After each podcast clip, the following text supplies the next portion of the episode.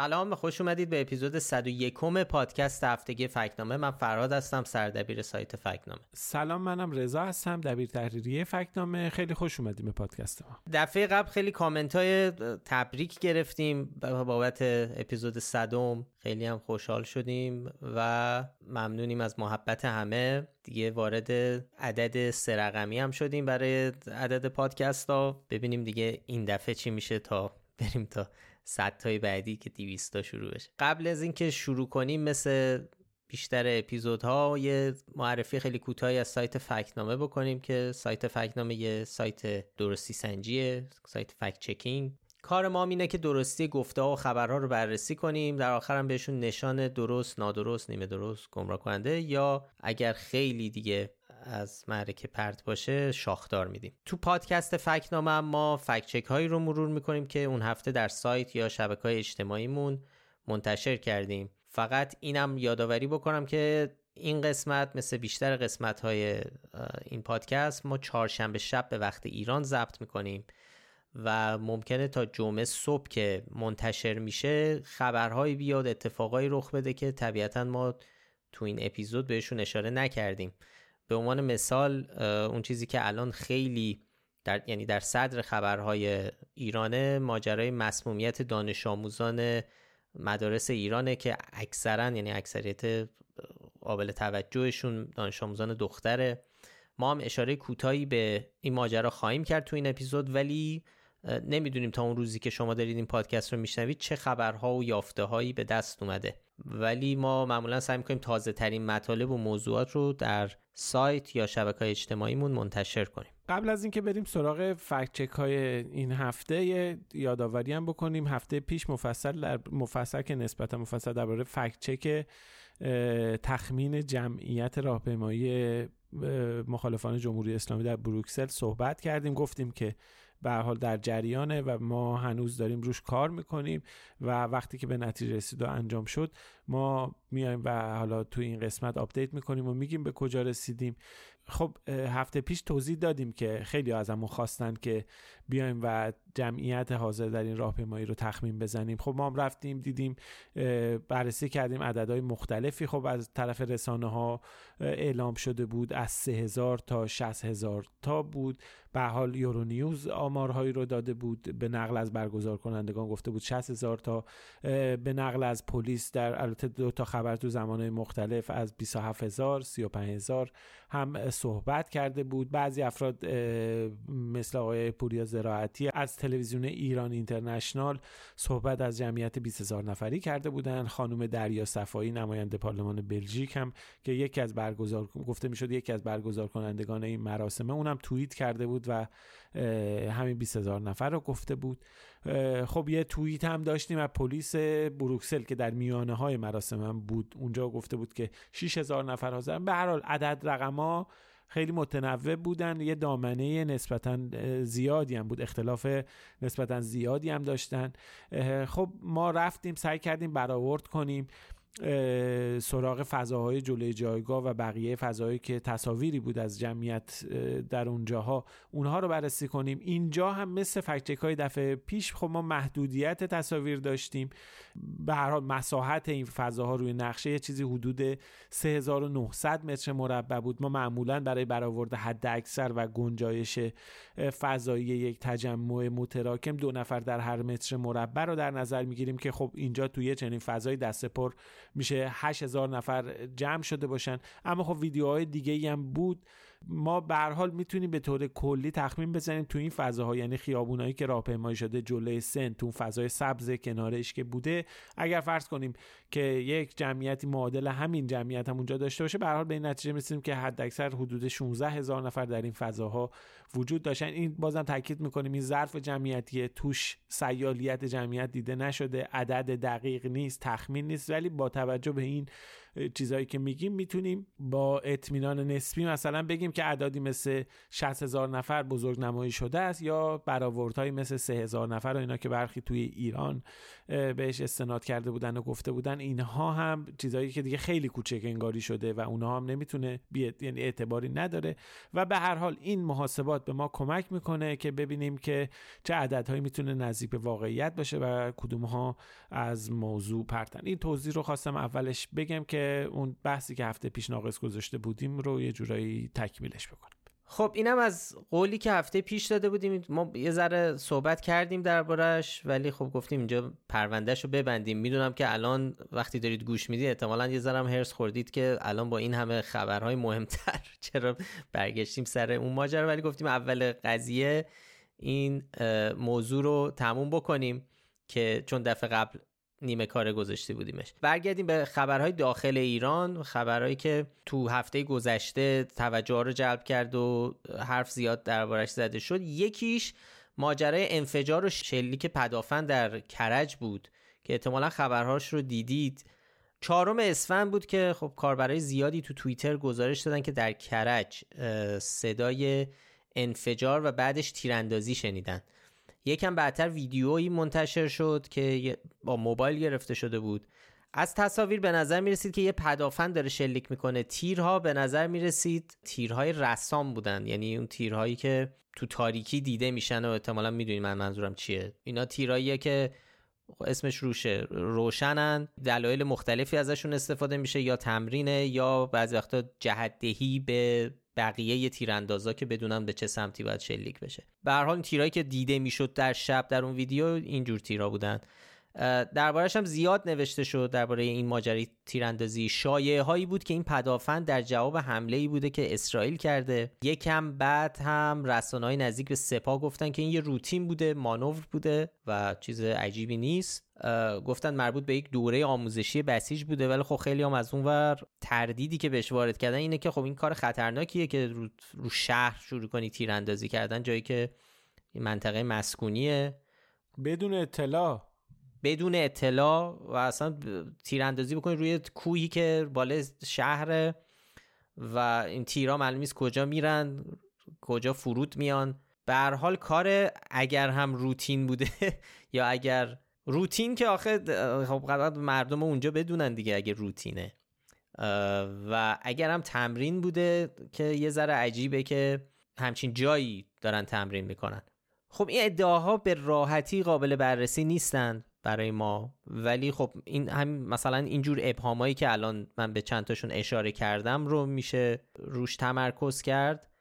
ولی چیزی که به لحاظ فکت چکینگ به نظرمون رسید که ما می‌تونستیم حداقل با اطمینان ردش بکنیم عکس هایی بود که سایت خبری داخل ایران در این باره استفاده می‌کردن.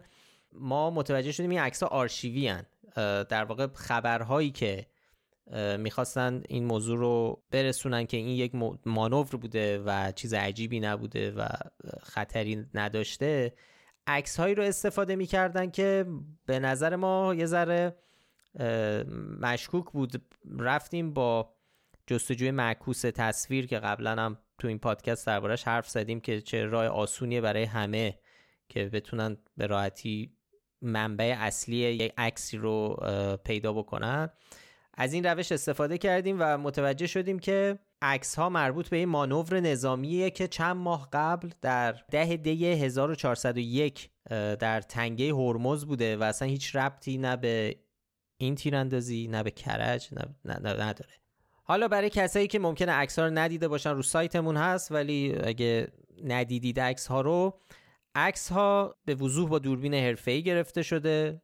عکاس در نزدیکی اون ضد هوایی که در حال شلیکه. با این عکس ها اینجور می‌خواستن القا بکنن که ما عکاس اونجا داشتیم. این نشون داره میده که ماجرا از چه قراره. شما دارین می‌بینید که سرباز داره شلیک می‌کنه.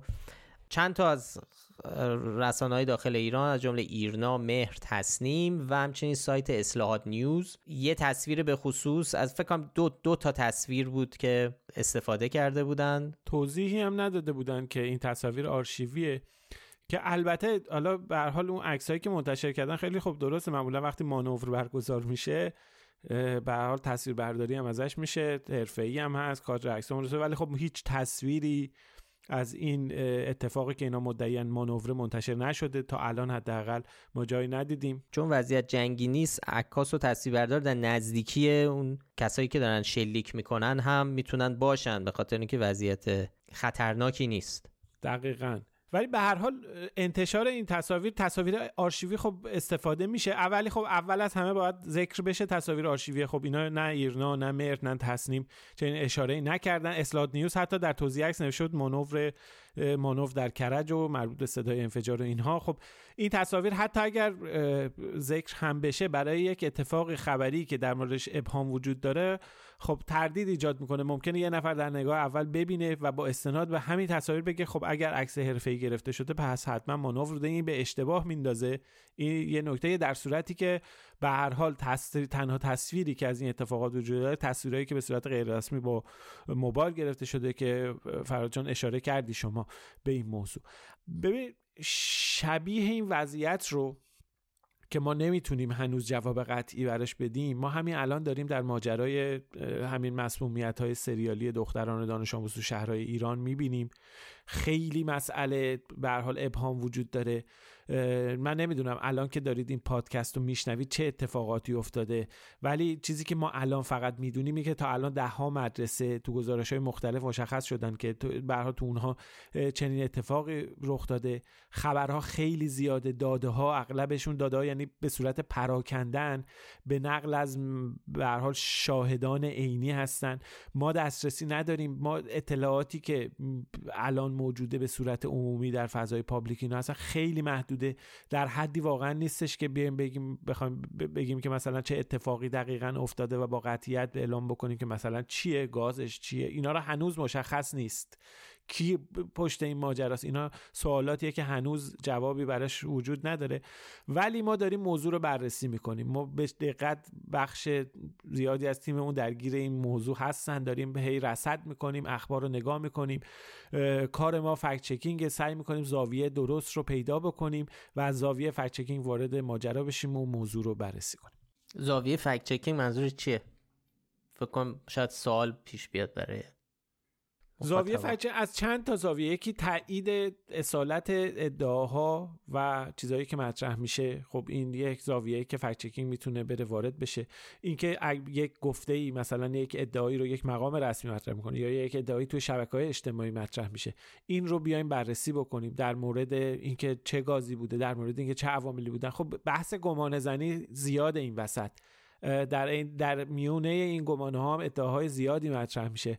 خیلی هاشون ممکنه همینجوری می‌بینیم قابل فکت چک باشن. خیلی از چیزا یک درست نادرست می‌تونه داشته باشه. اما اینکه این درستی نادرستی تو کار فکت چکینگ که بر مبنای فکت ها و بر مبنای اطلاعاتی که در دسترس عمومی هست ما بتونیم جواب قانع کننده بدیم می‌تونیم گمان زنی بکنیم می‌تونیم تحلیل بکنیم می‌تونیم حتی با احساسمون بگیم که چه حرفی درسته نادرسته این کارا رو می‌تونیم ولی اینها زاویه این زاویه فکت چکینگ چیزی که میگم ما بتونیم بیایم انجام بدیم نیستن. یه موضوعی مثل این, این ماجرا که خیلی پیچیدگی های زیاد و ابهام های فراوانی داره. ببین مثلا ما نمی‌دونیم این گاز چیه الان یا عامل مسمومیت. حالا من نمیگم گاز دقیق تر باشه بگیم عامل این مسمومیت چیه؟ چطور انقدر گسترده تو مدارس مختلف داره اثر می‌ذاره؟ و بچه ها رو داره میفرسته بیمارستان. فقط در صورتی می‌تونیم جواب قطعی برسیم که یک آزمایش خیلی بیطرفانه و دقیق و علمی بشه که از عهده ما خارجه. ما نه دسترسی به نمونه خاک داریم نه نمونه آب اونجا آزمایش خون اون بچه ها ببینیم چه, چه نتایجی میده. برای همین همینجور که گفتی باید زاویه خاصی رو دنبالش بگردیم که اون چیزی که از ما برمیاد رو بتونیم پیدا بکنیم. زاویه های مختلفی هم میشه رفت سراغش یعنی با روش های مختلفی. مثلا یه روزنامه نگار تو ایران ممکنه از این زاویه به مسئله نگاه کنه که بره با پدر مادرای بچه ها صحبت کنه با بیمارستان ها با کادر درمانی با پزشک قانونی اینا صحبت بکنه که و این اطلاعات رو به صورت یه پازلی بذاره کنار هم و به حال به یه نتیجه برسه یا یه گوشه ای از این ماجرا رو بتونه روشنتر بکنه. ما هم تقریبا همچین کاری می‌تونیم بکنیم ولی خب ما دسترسی نداریم به اینکه بخوایم بریم در محل حضور داشته باشیم با افراد مختلف حرف بزنیم. برای همین ما داریم میگردیم دنبال زاویه هایی که ما بتونیم کمک کنیم به روشنتر شدن این قضیه. مثلا ببینیم چه تناقض هایی تو خبرها می‌بینیم. مثلا ببینیم اظهاراتی که درباره این موضوع انجام میشه و گفته های مسئولان چقدر درسته چقدر با عقل جور در میاد. یه فکت شیت درست کنیم مثلا از چیزهایی که می‌دونیم که شاید کمکمون کنه که به برآورد بهتری برسیم. ولی خلاصه این وضعیتی که لازم بود دربارش صحبت کنیم. ما تا الان که داریم صحبت می‌کنیم چیزی منتشر نکردیم. ولی ممکن حالا وقتی پادکست رو میشنوید چیزی رو سایت داشته باشیم. ولی به این معنی نیست که این خبر برای مهم نبوده.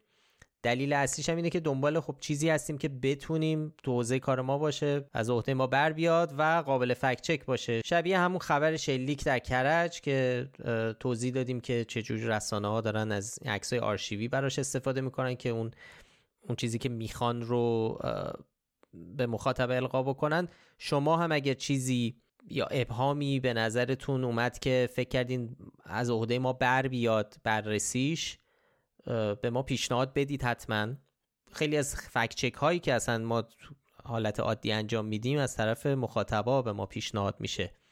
و این خیلی هم کمک می‌کنه. در مورد این موضوع به خصوص هم اگر زاویه خاصی به نظرتون رسید که تو حوزه کاری ما می‌تونه باشه برای ما حتما بفرستید از هر طریقی که راحت تره براتون یا کامنت کست باکس یا تو شبکه های اجتماعی.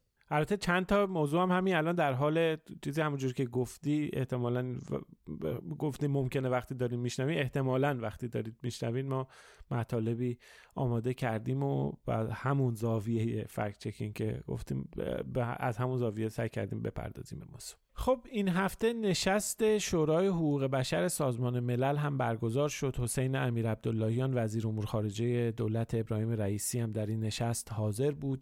در حاشیه این نشست خبرنگار ایران اینترنشنال ازش درباره کشته شدن معترضان در ایران پرسید و امیر عبداللهیان گفتش که کسی از معترضان در ایران کشته نشد. درباره کودک ده ساله که کشته شد صحبت می‌کنید آقای عبداللهیان.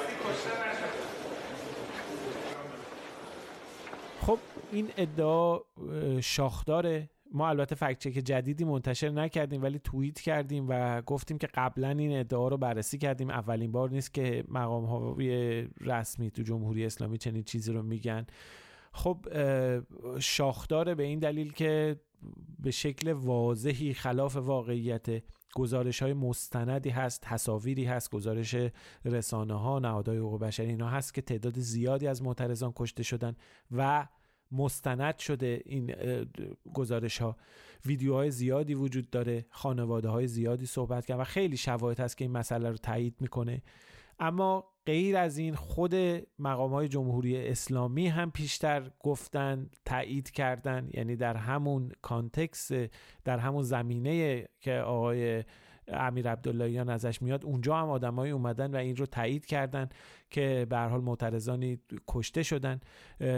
خب ما هم قبلا فکت چک کردیم. توی همین پادکست هم گفتیم. به حال نماینده مهاباد قبلا گفته بوده و کشته شدن پنج نفر رو در جریان اعتراضات با تیر جنگی تایید کرده بوده. نماینده زاهدان بوده که به حال تایید کرده کشته شدن حداقل اون در واقع بر اساس اون چیزی که اون گفته حداقل 18 نفر کشته رو در جریان جمعه خونین زاهدان همون اتفاقی که روز 8 مهر ماه 1401 افتاد اون رو تایید کرده.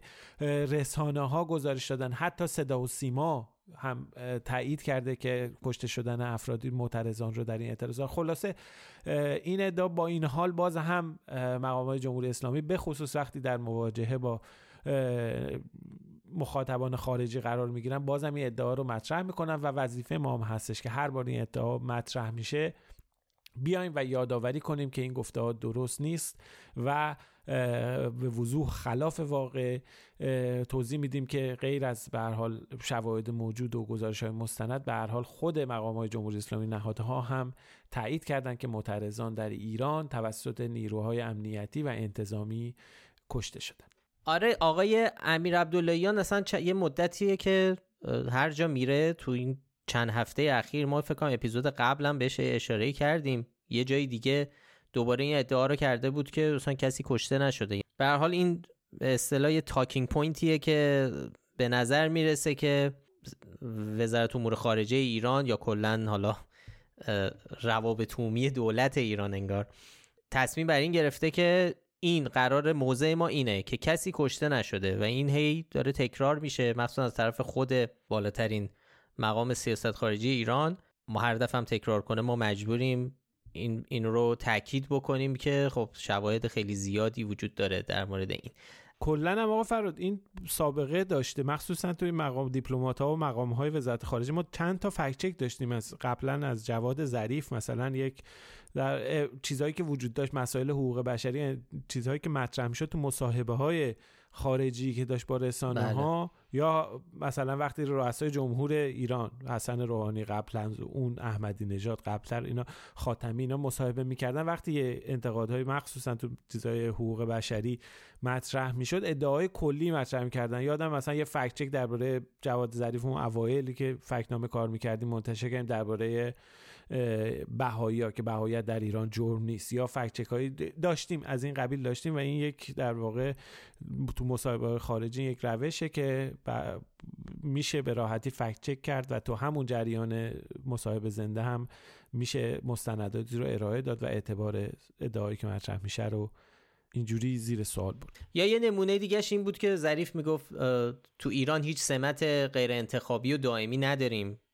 که اینم از اون حرف یا اینکه یه چیزی که اتفاقا آقای امیر عبداللهیان هم مشابهش رو اخیرا تکرار کرد این بود که هیچ روزنامه نگاری در زندان نیست بابت حالا آقای امیر عبداللهیان می‌گفت که بابت اعتراضات اخیر. ولی اگه تون باشه جواد ظریف هم جمله مشابهی رو زیاد تکرار می‌کرد که کسی به خاطر ابراز عقیده در ایران زندانی نیست.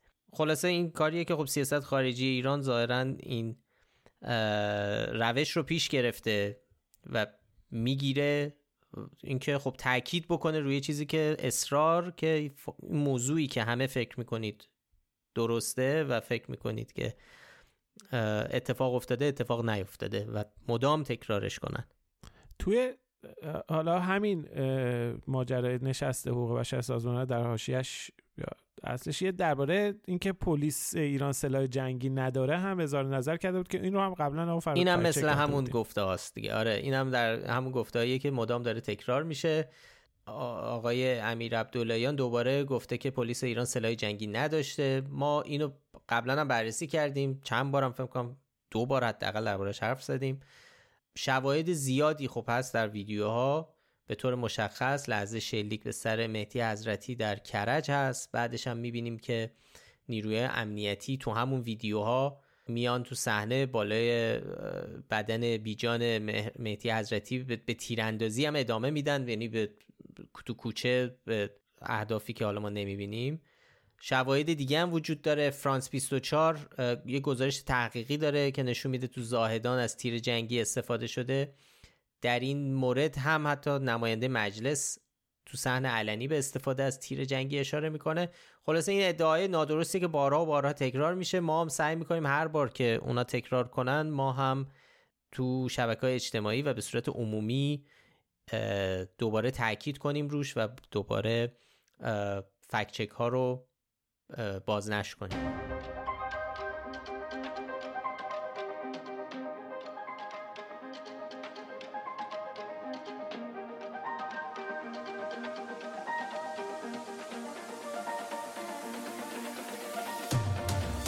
یکی از فکت هایی که این هفته منتشر کردیم باز هم مربوط میشه به یکی از مسئولات دولت این بار در وزارت علوم. مرتزا فرخی معاون وزیر علوم در امور حقوقی و مجلس گفته که اخراج اساتید به دلیل ناتوانی علمی است و هیچ استادی به دلیل مسائل سیاسی اخراج نشده. خب داره اشاره می‌کنه به چیزی که خبرهایی که در شبکه اجتماعی و رسانه ها منعکس شده بود درباره اخراج خیلی از استادان دانشگاه بعد در جریان اعتراضات بعد از کشته شدن محسا امینی و خب ما به این ادعا نشان نادرست دادیم. چون حالا گفته بود که اخراج اساتید ربطی به این اعتراضات نداشته و بر مبنای آین آیننامه استخدامی اگر استادی با رکود علمی مواجه بشه دانشگاه بهش وقت میده و بعد در صورت تداوم رکود علمی اخراجش می‌کنن. این تداوم رکود علمی هم از از اون کلمه ترکیبای تازه ای بود که ما بعضی وقتا میشنویم از مسئولان ایران. آره سر این فکت چک رفتیم آینامه آینامه همه استخدام اعضای هیئت علمی و شیوه نامه ها و دستورالعمل سنجش علمی اساتید اینا رو خونی واقعا تخصص می‌خواد خوندن این آینامه ها و این چیزها خیلی توش کلمات و ترتیبات عجیب غریبیه و خیلی جالب معمولا آینامه و قانون و دستورالعمل رو می نویسن که جایی برای تفسیر نباشه. و همه چیز مشخص بشه و همه چیز از حالت انتظایی در بیاد عینی بشه. ولی خب اینقدر جالب بود. من که داشتم نگاه می‌کردم البته زحمت این فکت چک رو همکارمون روزا کشید. ولی من همینجوری داشتم سرچ می‌کردم و نگاه می‌کردم میخوندم مطلب خیلی جالب بود که این آینامه اصلا بیشتر موضوع رو انتظایی تر اینا می‌کنه. ولی حالا به حال ما خب توی این فکت چک رفتیم خب یه بخشی از فکت چک سابقه اخراج اساتید در چهار دهه گذشته رو بررسی کردیم. سابقه حذف و تصویه اساتید که عمرش به اندازه عمر جمهوری اسلامی از همون انقلاب فرنگی که سال 59 شروع شد. به هر حال این تصویه اساتید یه بوده شدت و ضعف داشته توی دوره های بیشتر شد. در 80 اگه یادتون باشه زمان احمدی نژاد. خب بحث بازنشستگی اجباری اساتید منتقد و اینا مطرح بود. اما حالا این بار هم به نظر می‌رسه یعنی خبرهایی که منتشر شده گزارشهایی که منتشر شده به نظر می‌رسه که دوباره ما یه اوجی رو داریم می‌بینیم. بعد از اعتراضای سال 1401 تو 6 ماه گذشته یه موجی اومده. ما بررسی کردیم. توی بررسی هامون دست کم به 60 مورد رسیدیم. یعنی که 60 مورد بودش که این ادعا مطرح شد. به طور مشخص وضعیت 24 تا استاد رو که تو دانشگاه مختلف بودن دانشگاه آزاد بگید تا دانشگاه شهید بهشتی و علامه طباطبایی و دانشگاه تهران و اینها رو همه رو بررسی کردیم. خب نکته اینه که به هر حال ما دسترسی نداریم به مستنداتی که باش سنجش علمی می‌کنن. یعنی اون چیزایی که دارن تو خود وزارت علوم بر اساس اون آینامه ای که نوشتن چجوری میان ارتقا میدن رتبه افراد رو. چون یه چیزی دارن به حال سالیانه یه ارتقای رتبه و اینها هستش که اشون داده میشه و اگر اون نباشه میگن اونا رو نگیرن رکود علمیه. و شرایطش هم خیلی پیچیده است. به این معنی که مثلا یه استادی فقط صرف این که بره درس بده در محیط آموزش دانشگاه حضور داشته باشه رتبهش میره بالا. و در شرایطی این میگن رکود علمیه که سه سال پشت سر هم رتبهش بالا نره. یعنی فقط کافیه یه استادی یک سال از سه سال رو بره درس بده که نباشه. ولی خب این استادایی که بودن بعید به نظر میسه همشون تو دانشگاه بودن. و نکته جالب توجه اینه که تو این فهرستی که ما بررسی کردیم وجه مشترک این اساتیدی که حالا به طریق مختلف قطع حقوق شدن اخراج شدن قراردادشون ادامه پیدا نکرده بازنشسته شدن به اجبار و این اینها وجه مشترکشون بوده که یا همراهی داشتن با اعتراضات بیانی ها رو امضا کردن دفاع کردن از حقوق دانشون یا اینکه مواضع انتقادی داشتن به به حال اتفاقاتی که افتاده. به عنوان مثال مثلا به حال آقای مرتضی مردی ها استاد جامعه شناسی دانشگاه تب... علامه طباطبایی هستش که اونجا تعلیق شده گفتن رکود علمی داره. به حال آقای مردی ها شناخته شده از تعلیفات علمی زیادی داره. یا آقای برهانی هستش که توی ماجرای اعدام ها اومده بود و بحثش مطرح شده بود. خب خیلی موضع منتقدانه داشت. یا یه مورد دیگه من فقط دارم مواردی که حالا به حال شهرت زیادی دارن. آقای آقای آرش رئیسی نژاد از دانشگاه تهران که مواضع منتقدانه داره نسبت به سیاست های جمهوری اسلامی توی تنظیم روابط بین الملل به هر حال این وجه مشترکشونه که نگاه انتقادی داشتن و این وجه مشترک عملا به نظر مثل این اعتبار گفته آقای معاون وزیر علوم رو آقای فرخی رو زیر سوال می‌بره. و جالبم اینه که یک دونه از این آدمایی که تصفیه شدن هیچ کدومشون از اساتید همسو با حکومت و همسو با دولت نبودن. خب یه ادعای دیگه هم مربوط به دانشگاه و از طرف وزارت علوم داریم. این بار معاون دانشجویی وزارت علوم هاشم داداشپور گفته قبل از انقلاب 40 درصد و در حال حاضر نیم درصد دانشجویان برای تحصیل به خارج سفر می‌کنن آقای داداشپور این صحبت ها رو در پیش از خطبه های نماز جمعه بیرجن گفته به عنوان دستاورد انقلاب اسلامی مطرح کرده. خب ما اینو فکت چک کردیم. هر دو تا عددی که آقای داداشپور گفته نادرست هستند با استناد به آمارهایی که حالا خود وزارت علوم و منابع رسمی منتشر کردن. اگه بخوایم آمار درست رو بدونیم در سال 57 حدود کمتر از 30 درصد در واقع نسبت جمعیت دانشجویان خارج از کشور به کل دانشجویان داخل کمتر از 30 درصد بود. و الان طبق آمارهای که مؤسسه پژوهش و برنامه‌ریزی آموزش عالی منتشر کرده تعداد دانشجویان ایرانی خارج از کشور بر اساس برآورده کمی بیش از دو درصد کل دانشجویان یعنی نه نیم درصد درسته نه 40 درصد.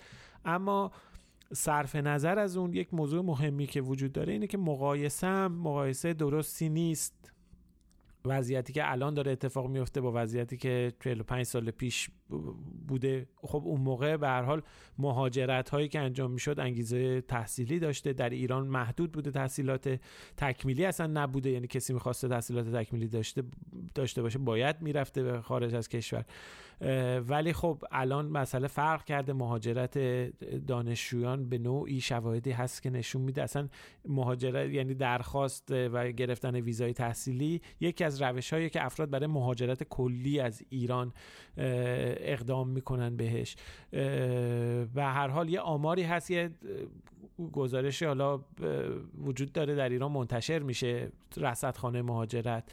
که گزارش سالنامه مهاجرتی که منتشر می‌کنه آمارهای همین مربوط به سال 1401 و گزارش سال 1401 که من نگاه می‌کردم خیلی نکات جالبی داشت. خب آمار دانشجویان ایرانی در حال حاضر که خارج از کشور هستند خب خیلی آمار بالایی و این آمار داره سال به سال داره بیشتر میشه. ببینید در سال 2000 تقریبا 17 هزار تا دانشجوی ایرانی در خارج از کشور مشغول تحصیل بودن. خب این عدد تا سالهای مثلا 2010 خب زیاد میشه. یهو از 2000 بعد سیر سعودی زیادی پیدا می‌کنه و در حال حاضر ایران در سال 2020 جمعیت دانشجویان خارج از کشورش رسیده به بالای 66 به نزدیک 67 هزار نفره.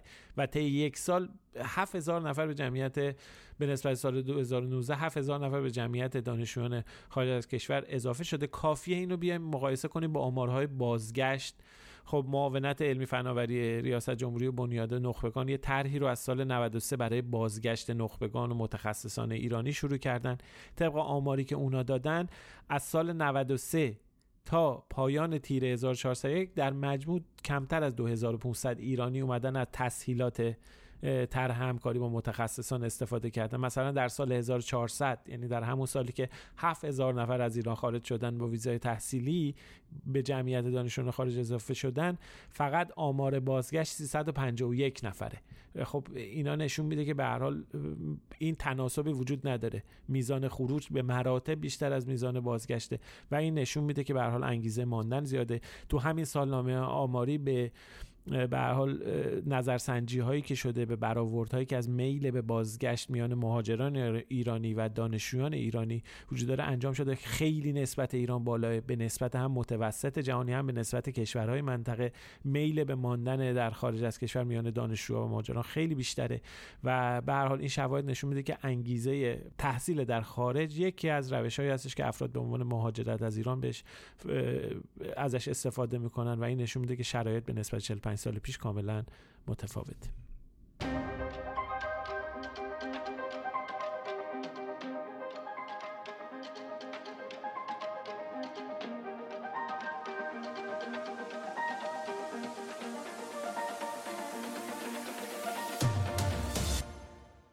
اگر موافق باشین از دانشگاه بیایم بیرون بریم سراغ یه ادعایی از یکی از فرماندهان سپاه دریادال علیرضا تنگسیری که قبلا هم ازش یه فکچک کرده بودیم. اگه یادتون باشه درباره وضعیت نابودی ناوگان ایران در جنگ نفکش ها فکچک کرده بودیم. این بار آقای تنگسیری روز چهارم اسفند 1401 با شبکه خبر مصاحبه کرده و گفته که بیشترین سرعت شناورهای آمریکایی سی الا سی و پنج ناته در حالی که ما به سرعت سه برابری آنها رسیدیم. ادعای بزرگیه. خب ما این گفته رو بررسی کردیم. همکارمون سهل روی این مطلب کار کرد و به این ادعا نشان نادرست دادیم. آقا فراد برامون میگی؟ چیکار کردیم؟ خب این توضیح مهمه که وقتی داریم مقایسه می‌کنیم باید توجه کنیم که همه شناورا رو نمیشه با هم مقایسه کرد. سایز شناور و اینکه چی هم می‌کنن هم خیلی مهمه. مثلا نمیشه سرعت یک ناو بزرگ رو با یک قایق تند رو مقایسه کرد که اینجا آقای تنگسیری اومده این کار کرده. اگرچه عدد و رقم هایی هم که میگم درست نیست. حالا این نات چیه جریانش؟ نات واحد سرعته که میشه 1.85 کیلومتر بر ساعت. پر سرعت ترین شناور رزمی دنیا که یک کشتی جنگی نروژیه سرعت 60 ناته. حالا غیر از اون اگه بریم سراغ پرسرعت ترین کشتی جنگی آمریکا می‌رسیم به USS Independence و USS Freedom که 45 نات سرعت دارن. البته اصلا نمیشه توان رزمی اینا رو با قایقای تند روی سپاه مقایسه کرد ولی حالا فرض می‌کنیم همون 45 نات باشه. سریعترین قایق نظامی ایران چقدر سرعتش؟ قایق سراجه که 70 نات سرعت داره. پس تو این رده کشتی جنگی آمریکایی با حالا همه تجهیزاتشون 45 نات سرعتش و سراج 70 تا. پس سه برابر درست نیست؟ حتی اگر کشتی و قایق ما مقایسه درسته. آره یعنی تو دو لایه این غلطه. یکی که اصلا مقایسه این دوتا اشتباس و اینکه اون چیزی هم که تو این مقایسه هم میگم نادرسته. حالا ما عکس این قایق ها و مشخصات و لینک ها رو هم در مطلب گذاشتیم. ولی خب باید توضیح می‌دادیم که ماجرا از چه قرار بوده. جزئیات بیشتر رو می‌تونید تو مطلب که رو سایت گذاشتیم ببینید و خب لینکش هم که در دسترسه.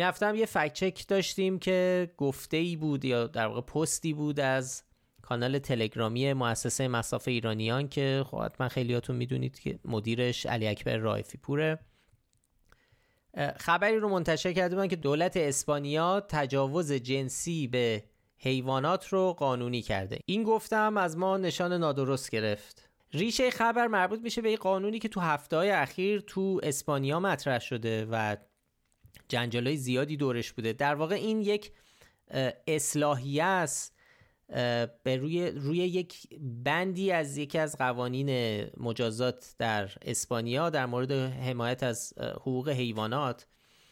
و همچون که گفتم تو خود اسپانیا هم این ماجرا به یک بحث سیاسی تبدیل شده. حالا ماجرا چی بوده؟ ولی مجلس نمایندگان اسپانیا روز 9 فوریه یه قانونی رو اصلاح کردن در مورد حقوق حیوانات که توش به جای جرمنگاری تعرض به حیوانات در معرض بهره کشی جنسی تبدیل شد به اعمال جنسی که باعث آسیب به حیوان می شود جوری که نیاز به درمان دارد. اینو جرمنگاری کرد. یعنی یک جمله رو از یک قانون عوض کردن. ولی خب این هنوز تو سنای اسپانیا تایید نشده و هنوز قانون نشده ولی خب در حال طی کردن روندشه.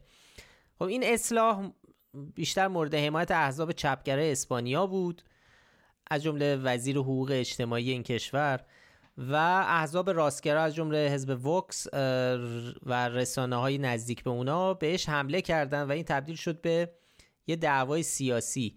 چون با تصویب این اصلاحی این تصور به وجود اومده بود که پس اعمال جنسی با حیوانات آزاده مگر اینکه باعث مثلا آسیب بشه بهشون. و برای همین اگه پس اتفاقی نیفته پس مشکلی نیست و مجازه. این بحثیه که تو خود اسپانیا داره میشه.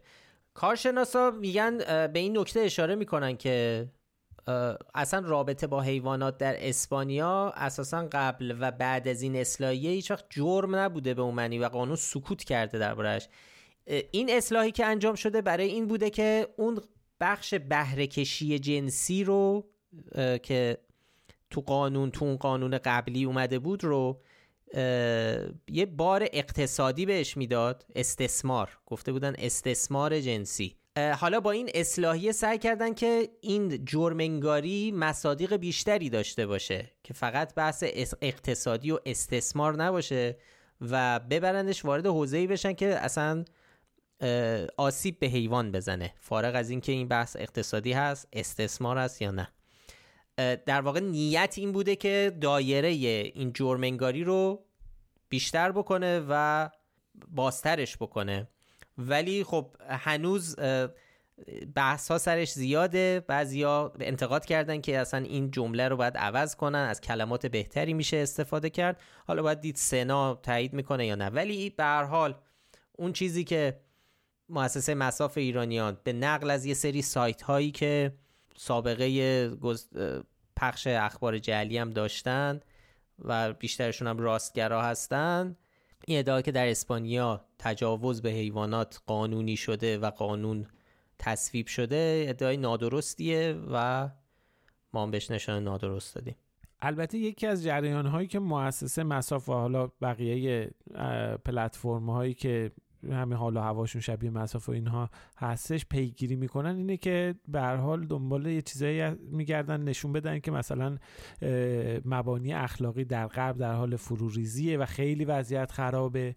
خیلی وقتا هم مستاقی که برای این چیزا پیدا می‌کنن برای این ادعا میگردن دنبالش و پیدا می‌کنن. یه چیزایی که مربوط میشه به موارد جنسی مثلا قبلا توی فکنامه درباره شایعه ازدواج و رابطه جنسی با محارم و قانونی شدنش در فرانسه صحبت کردیم. تو این پادکست هم حرف زدیم دربارهش که خب اصلا یه چنین چیزی مطرح نبوده و به هر حال این چیزیه که یه جریانیه که سابقه داره و این خ... این در واقع ادعایی که مطرح شده رو هم ما می‌تونیم به نوعی در همون زاویه و در همون کانتکست نگاه کنیم در همون زمینه ببینیم که میاد و ادعا می‌کنه که به هر حال یک بحران اخلاقی آنچنانی در اروپا و غرب هستش اونقدر وضعیت خراب شده که در اسپانیا اومدن تجاوز به حیوانات رو قانونی کردن که خب اصلا یه چنین چیزی صحت نداره از پایه و و اون ماجرای ازدواج محارم در فرانسه که همچنان هم در شبکه های اجتماعی مخصوصا در بین کسانی که احتمالا